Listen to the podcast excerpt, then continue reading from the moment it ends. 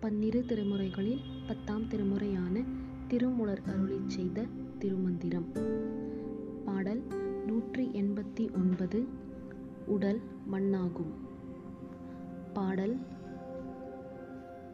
மத்தளி ஒன்றுள தாளம் இரண்டுள அத்துள்ளே வாழும் அரசனும் அங்கு உளன் அத்துள்ளே வாழும் அரசன் புறப்பட்டால் களி மண்ணாய் மயங்கியவாறே.